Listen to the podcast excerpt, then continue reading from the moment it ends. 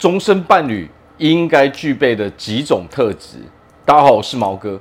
好，那么我们人呐、啊，都想要找到一个可靠的终身伴侣。那到底是什么决定了说这个人是一个可靠的终身伴侣呢？那么经过研究啊，长达几十年的研究统计出来的决定性的因素，就是当两个人在冲突的时候，他到底是用什么样的方式来解决问题的？从这边我们就可以看出来说，我们这段感情到底是否能够长久？要知道，两个人在一起不可能完全没有争吵，人跟人之间一定会有价值观不同的地方、观念不同的时候嘛。那么这个时候可能就要进行沟通哦，可能甚至演变为吵架。那么这个时候，如何沟通、如何吵架的方式，就会决定了这一段感情到底能够走多久嘛。好，那么最重要的几个点，第一点就是这个人是否同理心。什么叫做同理心？当一个问题出现的时候，所谓的同理心就是，应该是我把我的感受给讲出来之后，换你把你的感受给讲出来，两个人各自。把各自的感受在同一个问题上，各自的感受去讲出来之后，我会站在你的立场为你去思考，你会站在我的立场为我去思考。如果连这个都做不到的时候，其实就注定的说这一段感情绝对是一个很糟糕的呃关系，糟糕的状态。那第二点，这个人是否有幽默感？什么叫做幽默感？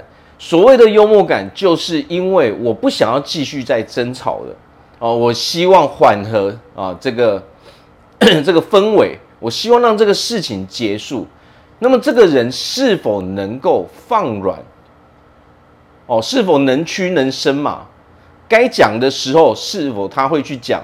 那么该放软的时候，该结束的时候，这个人是否会结束？哦，否则的话。这只会无穷无尽的一直下去嘛？哦，我是否会去哦安慰一下对方？哦，放软一下，把态度放软一下，让这些事情和平的结束，去安抚对方的情绪，这也是一个非常非常重要的呃一点。那么接下来呢，还有一点就是这个人是否愿意沟通？哦，其实我们常常看到的是什么？常常看到的是，当一件事情发生的时候，有一个人是愿意沟通，但是另外一方他却是完全不愿意沟通的。什么叫做愿意不愿意？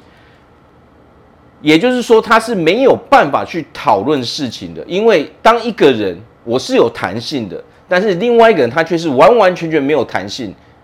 他要的是什么？他要的就是你得照着我的方式，你得满足我。那么这个时候会产生什么样的问题？你会发现啊，你永远就只是无限的哦，永远没有完全没有无止境的去满足对方的需求。那么这个时候掏空的是谁？是我们自己被掏空了嘛？所以这种人就会导致总有一天我们会没有办法再承受下去。当那个压力到达一个顶顶点的时候呢，你就会想要放弃这一段感情的。好，那么接下来是否可以在沟通的时候有建设性的哦讨论事情？什么叫做建设性的讨论事情？就是一项一项的，大家是有理智的。OK，我们讲出来的事情，当一个人在哪里出现了问题的时候，而他是有方法可以让。这些问题去解决，让这个人哦可以用更好的方式去做的时候，但是呢，可能有一个人他却是完完全全不愿意改变，那么这个时候沟通就变成无效的嘛。那么这个就完全不是一个建设性的沟通嘛。你的所有沟通，从第一天到最后一天的沟通，其实都完完全全是无效的嘛。那么既然是无效的时候，这个人从第一天到最后一天，他带给你的只会是哦无穷无尽的负面情绪，因为他是一个不会改变的人，啊，所以这就变成一个什么？